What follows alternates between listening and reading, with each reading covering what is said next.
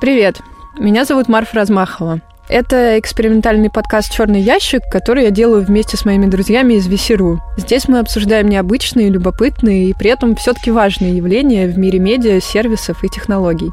Сразу скажу, что это не новостной подкаст. Мы придумали черный ящик, чтобы говорить о темах, которые уже давно висят перед нами в воздухе. Кажется, что буквально можно дотянуться до них рукой и потрогать, но почему-то никто этого не делает. В общем, мы будем говорить о вещах, которые, скажем, не совсем то, чем они кажутся. Сегодня вместе с тремя экспертами я попробую разобраться в том, что же особенного в российском Фейсбуке.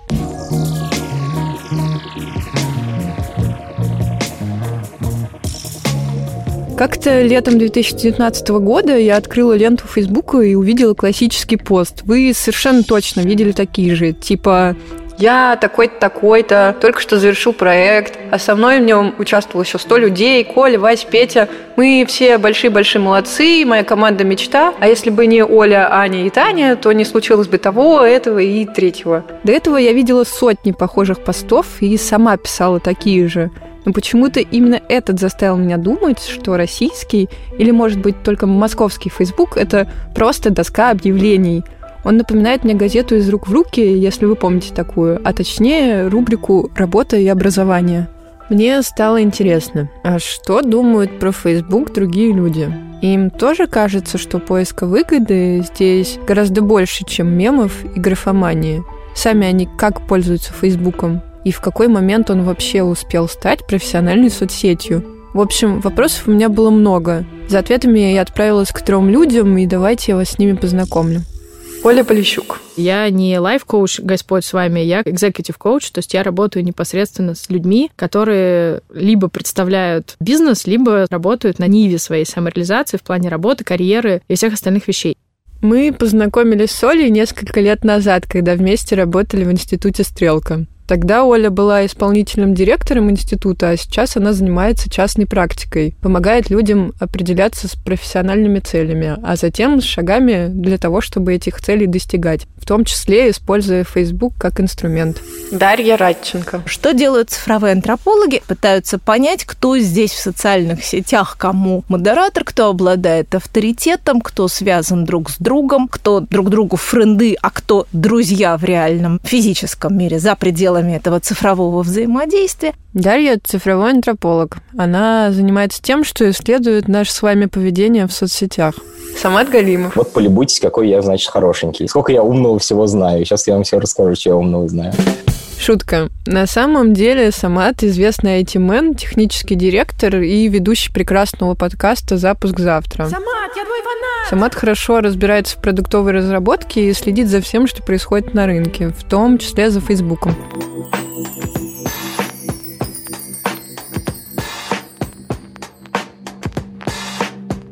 Когда Цукерберг собирал первую версию Фейсбука, у него вряд ли было представление о том, что случится дальше. Уж точно он не думал о технологиях дополненной виртуальной реальности, в которые будет инвестировать Facebook, о B2B-сервисах, которыми обрастет платформа, ну и сто процентов он не думал про кланы расистов и педофилов, которые там будут устраивать свои сообщества, и за которыми потом будут охотиться и журналисты, и спецслужбы. Он просто собрал маленький сайт для университета, построенный в большей степени на интересе к чужой личной жизни. Но теперь все иначе. Это государство, это настоящее государство, оно обладает такой же властью и силой. Там. Это страна настоящая, просто она называется не Россия, не Америка, там, а Facebook. В Facebook сейчас 30 тысяч человек, наверное, да, работает, или 60, я сейчас не помню точно, программистов. На официальном сайте написано, что в декабре 2019 года в компании на фултайме работало примерно 45 тысяч человек. Но точное число программистов при этом неизвестно. Некоторые говорят, а зачем так много-то? У меня сын может такое напрогать. Ну да, он может напрогать страницу, на которой будут показываться посты других людей, и ты сможешь сам постить фотки. Но на самом деле в Фейсбуке гораздо больше функций, чем обычный человек знает. Например, он умеет посылать деньги. Дальше в Фейсбуке есть сторис, это там отдельный продукт. Группы – это отдельный продукт. Есть множество вещей, которые непонятны, пока в них не погрузишься. Вот самый простой пример – это Facebook Lite, это мобильное приложение для Android, для дешевых телефонов. Там отдельные люди, которые работают для того, чтобы он не тормозил на дешевых телефонах. Это отдельный продукт со своими метриками, со своими дизайнерами, со своими продуктами, со своими программистами и так далее. Всей хурмой. хурмой. Таких вещей я тебе сейчас назвал просто один безумный пример, но вообще их там миллиард. Facebook это гораздо больше, чем просто главная страница. Давайте посмотрим, сколько у Facebook действующих продуктов. На сайте компании в разделе What We Build их указано 8. Сам Facebook, а кроме него Messenger, Instagram, WhatsApp, Oculus, Workplace, Portal и Calibra. В реальности продуктов гораздо больше, так как только в одном Facebook есть и рекламные, и бизнес-инструменты, есть даже студия дополненной реальности, различные API и еще много всякого разного. В общем, за 16 лет из студенческой соцсети Facebook дорос до огромной корпорации, и это в целом не новость. Но до России Facebook добрался не очень давно. По словам Дарьи, цифрового антрополога, это случилось на полпути, то есть примерно 8 лет назад. В Москве проникновение Фейсбука, ну, по разным оценкам, порядка 15-18%. И Facebook популярен в очень небольшом количестве крупных городов. Прежде всего, конечно, в Москве и Петербурге. До блокировки LinkedIn Facebook, в принципе, не был настолько силен, потому что проникновение Фейсбука довольно активное в российском сегменте. Это явление скорее нескольких буквально последних лет. Facebook до, не знаю, наверное, 2010-2012 года был практически, что называется, non-existent в России. Его было, в общем, не видно, не слышно. В принципе, проникновение западных соцсетей довольно медленно в России происходит, ровно потому, что есть национальные социальные сети. Мы все любим смеяться над скринами из одноклассников, но вообще-то во многих регионах это по-прежнему основная соцсеть. Есть примеры интереснее. Владивосток. Там долгое время главной соцсетью было, как вы думаете, что? Местный автомобильный форум. Я сама бы никогда не догадалась, и мне рассказала об этом Дарья. Это произошло потому, что торговля поддержанными японскими тачками была практически городообразующим предприятием во Владивостоке на протяжении многих лет, начиная с 90-х. В результате оказалось, что вы можете на автомобильном форуме найти практически любого человека. С приходом телеграмма форуму, конечно, пришлось подвинуться. Уходим, но вот почему конкретная группа людей в разных регионах выбирает себе определенную соцсеть, чтобы общаться? Почему именно Facebook, а не ВКонтакте или, например, Одноклассники? Почему люди выбирают ту или иную социальную сеть? Их волнует то, что мы называем аффордансами платформы то есть теми возможностями, которые платформа предоставляет. Аффорданс – это вообще вот весь спектр тех возможных действий, которые какой-то объект позволяет собой делать. Ну, например, на стуле можно сидеть, да, это его основной аффорданс. Стулом можно, например, кого-нибудь кинуть. С платформами в цифровом пространстве происходит ровно то же самое. В них есть те аффордансы, которые в них заложили производители. Другое дело, что когда мы вступаем во взаимоотношения с любым объектом, будь то стул или Facebook, мы приносим в него какие-то новые смыслы заставляем его работать в том ключе, который нам нужен.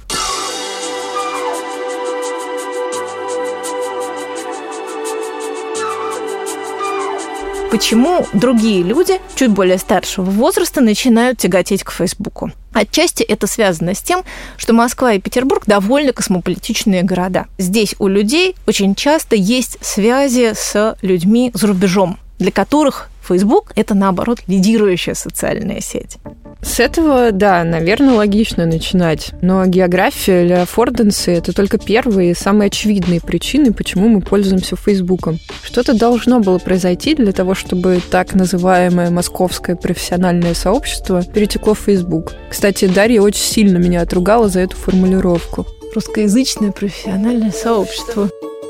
О, Господи ужас. Вообще очень интересно, на самом деле, то, что в России Фейсбуком так пользуются, а в мире не особо. В мире люди пишут в LinkedIn посты и ведут собственные блоги. А у нас, прошу прощения, на соседней Украине президент в Фейсбуке что-то ведет и общается с народом. Бажаю здоровья, дорогие украинцы. И все это для американца, ну, для западного чувака, мне кажется, все довольно странно, но вот инструменты очень сильно мутируют.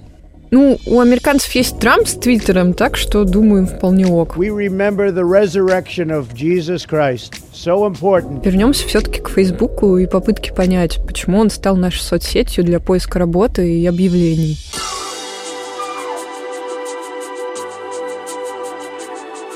С LinkedIn произошла весьма неприятная вещь. Он оказался заблокирован на территории Российской Федерации.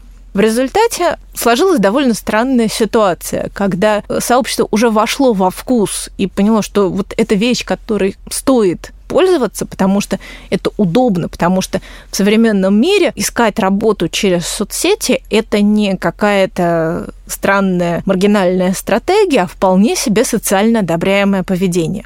А с другой стороны, площадка, которая была разработана для такого рода стратегии, оказывается недоступной, ну или не совсем доступной. Понятно, что мы всегда можем зайти туда через какой-нибудь торт, но совершенно не факт, что таким же образом поступит тот человек, которого мы таргетируем, наша целевая аудитория те самые HR, партнеры потенциальные и так далее. В результате это поведение начинает тоже мигрировать в Facebook как соцсеть, максимально настроенную на общение космополитичной, продвинутой, относительно взрослой аудитории. Вот только что было интересное замечание про взрослую аудиторию. Я периодически встречаю мнение среди ребят лет 20, которые только начинают работать, что от Фейсбука веет какой-то элитарностью, иногда даже занудством. Нет, Рик, в Фейсбуке сидят старперы, которые не шарят за эротивы и, интерфейс какое-то говно перегруженное. Но практика показывает, что все меняется, когда человек попадает в профессиональную среду. Он оказывается в ситуации, когда ему нужно поддерживать связь с новым кругом общения, то есть коллегами или просто людьми постарше. А они все где? В Фейсбуке. Просто способ связать двух людей. И этот профиль человека, как условно LinkedIn страница, ничуть не хуже, даже лучше, потому что ее дешевле поддерживать. LinkedIn все-таки надо специально заходить, что-то тюнить, а здесь оно более-менее само работает. Это маркетинговый инструмент, я в нем пишу о своей работе, то есть это такая же площадка, как условно телеграм-канал, Самат замечает важную вещь. Facebook часто работает как площадка для личного маркетинга. Оля, как коуч, советует использовать его по такому же принципу, только активность должна быть постоянной, потому что если ты постишь что-то редко, то и в выдаче будешь оказываться где-то в самом низу в некотором смысле мы все теперь мини-медиа. Ну, то есть у нас есть новости рабочего характера, проекты, продукты, роли, возможности. И мне кажется, что Facebook — это идеальная площадка для того, чтобы об этом заявлять. И основные деньги, если говорить открыто, взрослой аудитории находятся в Фейсбуке. Facebook — это информационная площадка. То есть услуги, которые только что появляются, или, например, какие-то заявления в духе «я сменил работу», или, допустим, «я сейчас начинаю вот это», надо делать в Фейсбуке, если он у вас есть. Почему? Потому что это определенным образом какому-то количеству людей, которые попали в этот момент в выборку Фейсбука, которая вас показала, говорит о том, что вы, ну, просто сообщаете важной для вас аудитории какую-то новость.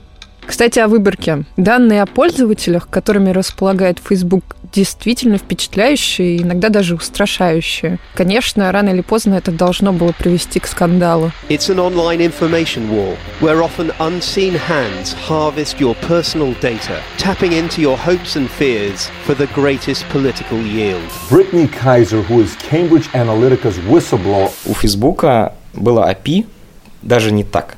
Можно было сделать программу, которая вытаскивала из Фейсбука всех твоих друзей. Она спрашивает, хотите ли вы дать доступ к своему Facebook профилю? Ты говоришь, да, хочу. И там в списке того, на что ты даешь доступ, там есть типа информация о твоих друзьях. И в этот момент программа получала возможность вытащить не только моих друзей, но и список друзей моих друзей.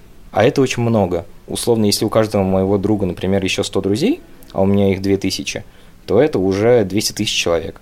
И некоторые люди воспользовались этим для сбора гигантских графов связанности.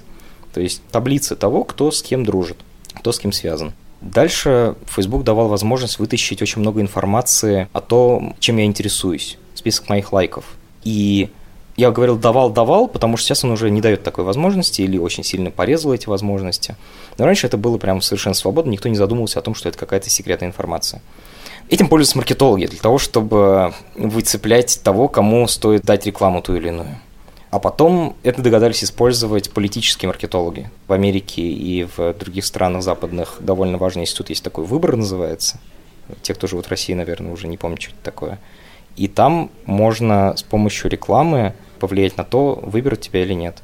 Плюс Facebook позволяет давать очень мощное таргетирование – можно, например, старгетировать молодых черных мужчин в какой-то области и сказать им, да вы не голосуйте, все равно от вашего голоса ничего не зависит, как были рабами всю жизнь, так и останетесь. Ну, условно, чтобы они подумали, да, что я буду на эти выборы ходить, все равно всех нас обманут. И ходят слухи, что Трамп нанял таких чуваков, которые хорошо в этом разбирались, и помогли ему выиграть. Компания называлась Cambridge Analytica, и у всех после этого бомбануло. Основная проблема в том, что ты думаешь, что тупо лайкаешь людей или установил приложение, и оно знает, куда ты ходишь, да? Но нормальный человек не чувствует, что он тем самым на самом деле очень много рассказывает о себе. Я, конечно же, спросила, как это все работает. И Самат, человек с глубокой технической экспертизой, утверждает, что не стоит пытаться понять алгоритмы Фейсбука. Уж лучше представлять их как черный ящик. Подобный черный ящик описывал Станислав Лем в книге «Сумма технология». Давайте я вам процитирую. Черный ящик, как очень сложная система, не поддается описанию. Алгоритм его никому не известен и не может быть известен. Его действия носят вероятностный характер, и значит, поставленный дважды в одну и ту же ситуацию, он вовсе не обязан поступать одинаково. Кроме того, и это, наверное, самое важное, черный ящик есть машина, которая учится на собственных ошибках в процессе предпринимаемых ею конкретных действий. Но если переходить на более простой язык, то... Алгоритмическая лента – полный пиздец. Люди максимизируют количество времени, которое ты проводишь в ленте. Такая у них бизнес-задача. Не пытайся понять, какие посты он тебе подсунет, принципы, вот это все. Пойми просто, что у них есть одна важная метрика. Как часто ты открываешь ленту и как много ты в ней времени проводишь. И они вот показывают тебе такие посты, чтобы ты максимальное количество времени проводила в ленте. Смотри на это как на черный ящик, у которого есть какая-то штука, которая из него вылезает. И дальше в обезьянке мы с тобой какое-то время сидим на нее смотрим. И вот их задача это сделать так, чтобы мы максимальное количество раз нажимали на эту кнопку. Получается, что алгоритмическая лента — это бесконечные итерации и переборы разных вариантов.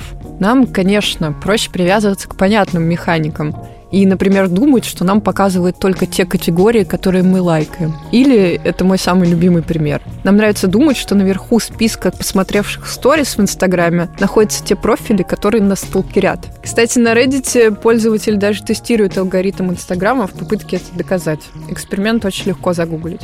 Но на самом деле алгоритм гораздо умнее и непредсказуемее. И благодаря ему мы видим мир в нашей ленте таким, каким хотим его видеть. Возникает такая любопытная ситуация, которую Или Паризер, такой исследователь и публицист, назвал информационным пузырем. Вокруг нас складывается информационный пузырь из тех людей, с которыми мы взаимодействуем. И мы с ними, в общем, разговариваем на одном и том же языке, поддерживаем те же самые ценности и нормы и так далее.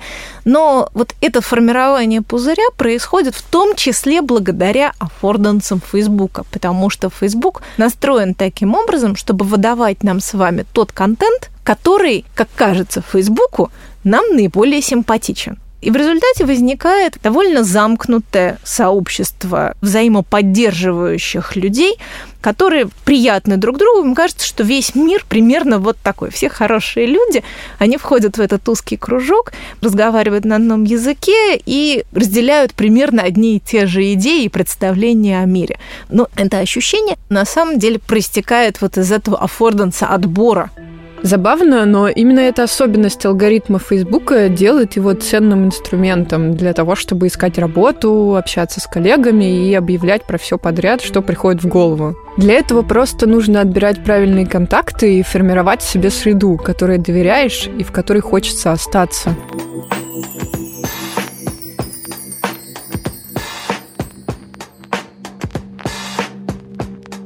Facebook отличается от физического мира, вообще любая социальная сеть, как раз вот этим разнообразием возможностей, потому что это совершенно не значит, что мы должны общаться с каждым из пяти тысяч наших друзей в Фейсбуке или ВКонтакте. Наличие связи не означает некоторое долженствование. Это такая скорее засолка друзей про запас на долгую суровую зиму когда мы устанавливаем вот эти связи фейсбучной дружбы, френдом человека, мы начинаем следить за его жизнью. Но поскольку это рецепрокное отношение, то и он следит за вашей жизнью, она начинает попадаться ему в ленте.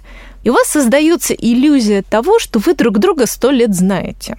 Именно на этой иллюзии знакомства Хотя, строго говоря, это и иллюзии нельзя назвать. Это вполне себе знакомство, когда мы знаем, сколько у человека детей, собак, что он любит, куда он ездил, что он делает в профессиональном плане и так далее. Так вот, ровно на этом ощущении знакомства, ощущении долгосрочного какого-то взаимодействия социальные сети очень сильно и работают. Поэтому вот эти связи, которые мы выстраиваем в социальных сетях, вот эти 5000 френдов, они, конечно, потенциальные связи.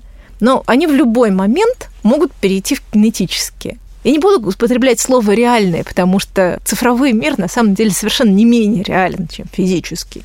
Но они могут перейти в какую-то физическую плоскость и помочь нам с какими-то нашими задачами именно потому, что мы с людьми друг за другом как-то уже следим. Очень охотно в Фейсбуке все еще иногда многие отвечают на доступ к телу. Мне сегодня написала женщина, говорит, привет, нам посоветовал тебя Тата, хотим вебинар для управленцев, что скажешь? Но я смотрю, как бы у нас не такие-то общие друзья, и я понимаю, что она действительно не совсем какая-то левая, и могу сделать ощущение, из каких тусовок мы кого как бы знаем, потому что я вижу этого, этого, этого. Это на меня такой быстрый скан-анализ. Общие друзья реально решают с точки зрения того, откуда человек, что у него за культурный код. И это удобно. Это правда важная деталь. Facebook создает иллюзию того, что вы знаете человека, а в случае, если не знаете, он показывает ваши общие социальные связи. Это особенный маркер. Его лишены классические сайты для поиска работы или постинга объявлений. Назови это доской объявлений, хорошо. От квартиры до там ищу друга, от продаем песиков до там вот мое резюме, я супер классный, ищу инвестора. Но за счет чего это работает? Потому что до этого там скопилась какая-то масса людей, авось, которые это прочитают. И у каждого друга есть еще один друг. И тут работает система шести рукопожатий. С появлением все-таки активной культуры рабочих чатов в телеге мы стали использовать Facebook уже больше действительно как рабочий формат для объявлений, и одновременно с этим это твое репрезентативное послужное резюме. Оля довольно активно использует термин Facebook резюме, а в ее практику даже иногда входит прокачка профилей. Мы обсудили, что это такое. Мне кажется, как бывшему журналисту, что это жанр. Facebook резюме — это жанр копировальный. То есть он родился из самого Фейсбука. Он не родился, потому что кто-то сказал, так делайте резюме. И мне кажется, он родился по двум причинам. Я родился. Во-первых, резюме на HH не отражает зачастую вообще, что человек может. Оно очень форматное. Оно для low-income jobs нормально, оно работает для первого среза HR через корпоративный какой-то сет, но оно не работает зачастую, если вам нужно показать свои компетенции в мире, где компетенции меняются каждые два месяца, и на самом деле есть куча работ, где ты просто узнаешь такое разнообразие того, что под этим, или там бренд-менеджер, это может быть просто от чувака, который бутылки, короче, расставляет в магазине, до товарища, который отвечал за визуальный язык компании, общался с клиентами, общался с партнерами, придумал три стратегии. Это все будет называться одним словом. И в этом плане, мне кажется, Facebook резюме — это такой ответ робкий на то, что нам форма мала. HH не работает для нас. Еще людей на hh.ru. Или он не работает для всех профессий, для диджитала, креатива и так далее. Я попросила Олю рассказать, как правильно составить Facebook резюме. Чего делать не надо? Первый пункт должен быть коротко, полфразы про то, почему ты сейчас написал. Допустим, привет, ищу интересный, классный проект. Я бренд-менеджер. Вот это должна быть твоя первая фраза. Что-то, что прям ух цепляет, как лид в журналистике. Люди что делают? Они начинают от царя гороха два абзаца. И я отдохнула. Я выдохнула. У меня в жизни наладилось ощущение смысла. И поэтому я очень хочу... И там вообще все, ты потерял внимание, ты перестал эту ересь читать, ну потому что никому не интересно, извини. Второй тип, который люди делают, допустим, есть нехорошие истории, где людей ушли, некрасиво ушли. Или он, например, выгорание пережил. Человеку стыдно. И он приходит в Facebook, и ему кажется, что все видят. И он начинает оправдываться. Его сразу не хочется брать на работу, потому что его хочется пожалеть. Он прям в просительной позиции. Я сейчас не буду так же иронизировать, потому что мне кажется, это вообще не смешно, это, к сожалению, издержки рынка, но мне кажется, что в этом плане нам всегда кажется, что мы главная точка в алфавите, за нами все наблюдают. Но на самом деле это неправда, поэтому главный жанр — начинать с сути. Второй момент, что если ты хотя бы трех-четырех человек искренне в личку не попасил, расширь, пожалуйста. Есть шансы, что это увидело очень мало людей, потому что, ну, алгоритмы Фейсбука мы почему-то знаем только когда про Трампа говорим. А когда говорим про себя, у людей отмывает мозг, и они думают, что нет, это потому что я никому не нужен. Это потому что все думают, что я не профессионал, поэтому никто не пошерил. Почему-то голосовые алгоритмы внутреннего критика включаются, а выключается здравый смысл. Поэтому первая строчка — это сформулировать суть. Вторая строчка — написать заранее про свои навыки и компетенции. Ты вообще кто? И сопроводить это одной строкой примеров. Вместо того, чтобы писать «хорошо разбираюсь в бюджетировании», лучше написать как ты сделала бюджет для подрядчика за два часа, при том, что он орал в трубку по телефону. Реально стрессоустойчиво. Сразу представляешь, что это за человек. Но нужно отделить свой опыт от опыта компаний, в которых ты работал, и перестать перечислять это типа Village, Стрелка, Адамово яблоко, а сказать мои компетенции. А люди не научены, им стрёмно. Они такие, в смысле? Ну, я же не один делал этот проект. Или в смысле, у меня есть компетенции, я же как бы это, человек э, лейбак. Можно так перечислить. И Facebook резюме так можно перечислить. Но что ты именно делал? Потому что если ты не говоришь, что ты делал, очень сложно считать. Но абсолютно другой эффект дает резюме, которое написано в жанре хедхантера, но помещенное на Facebook. Оно дает эффект того, что человек такой, ну и тут не сработал ну, никто меня не хочет. Ну, ты, блин, нашел, ну, как бы, где канцелярским голосом разговаривать.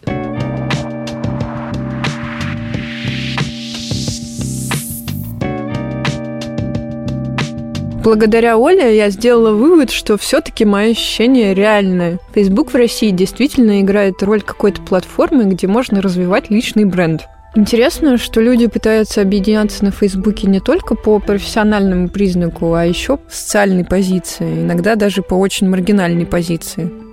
Я совсем недавно узнала, что в ВКонтакте есть целый сегмент, большой достаточно, пабликов и аккаунтов американских куклукслановцев, крайне правых расистов, которые там общаются ВКонтакте.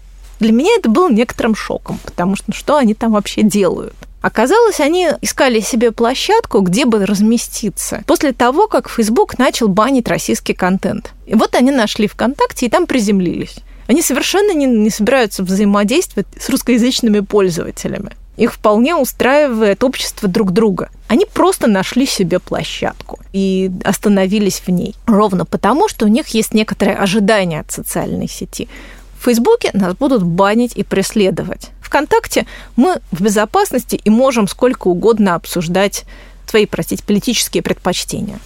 Понятно, что ФСБ открывает дверь ВКонтакте просто с ноги и делает там все, что хочет. Если говорить о Фейсбуке, там одна из самых важных тем – это модерация.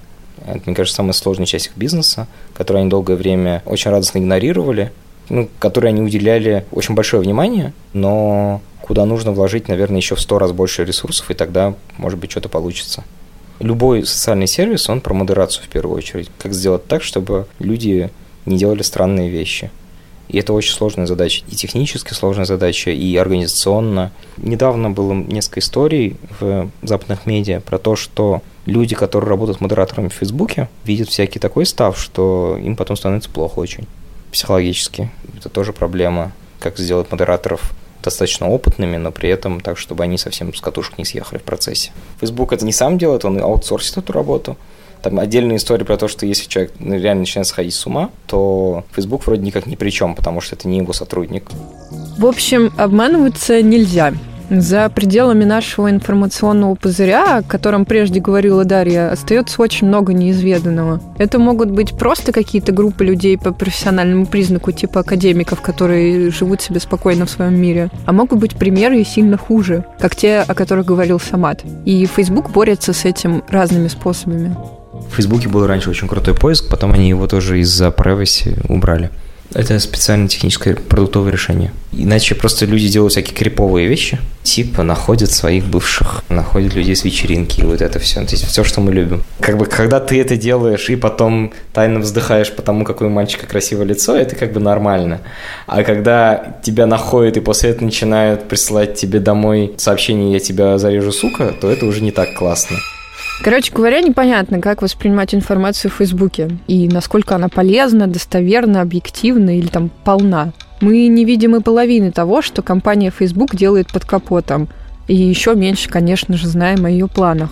Сейчас, во всяком случае, мы точно можем приходить, как говорит Дарья, за аффордансами. Или за самопрезентацией, как предлагает Оля. Или просто полюбоваться на черный ящик, как говорит Самат. Глядя на Facebook с разных сторон, делать это будет чуточку проще и интереснее. Ровно для этого мы и записали этот выпуск.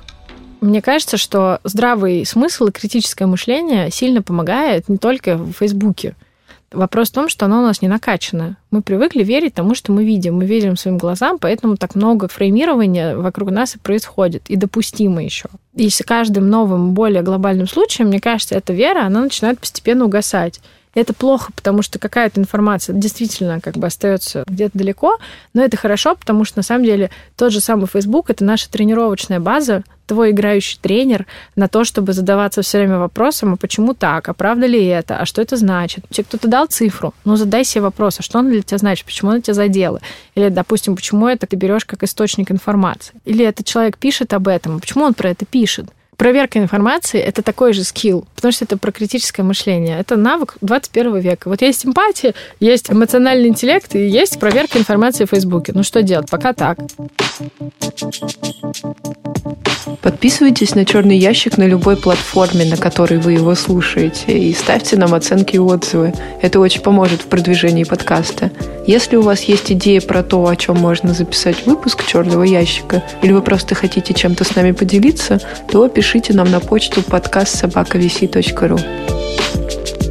В выпуске участвовали Дарья Радченко, Оля Полищук и Самат Галимов, которые нашли время, чтобы подробно ответить на вопросы. Андрей Данилов, который написал всю музыку к подкасту. Саунд-дизайн и монтаж делали Женя Алехина и Ильдар Фатахов.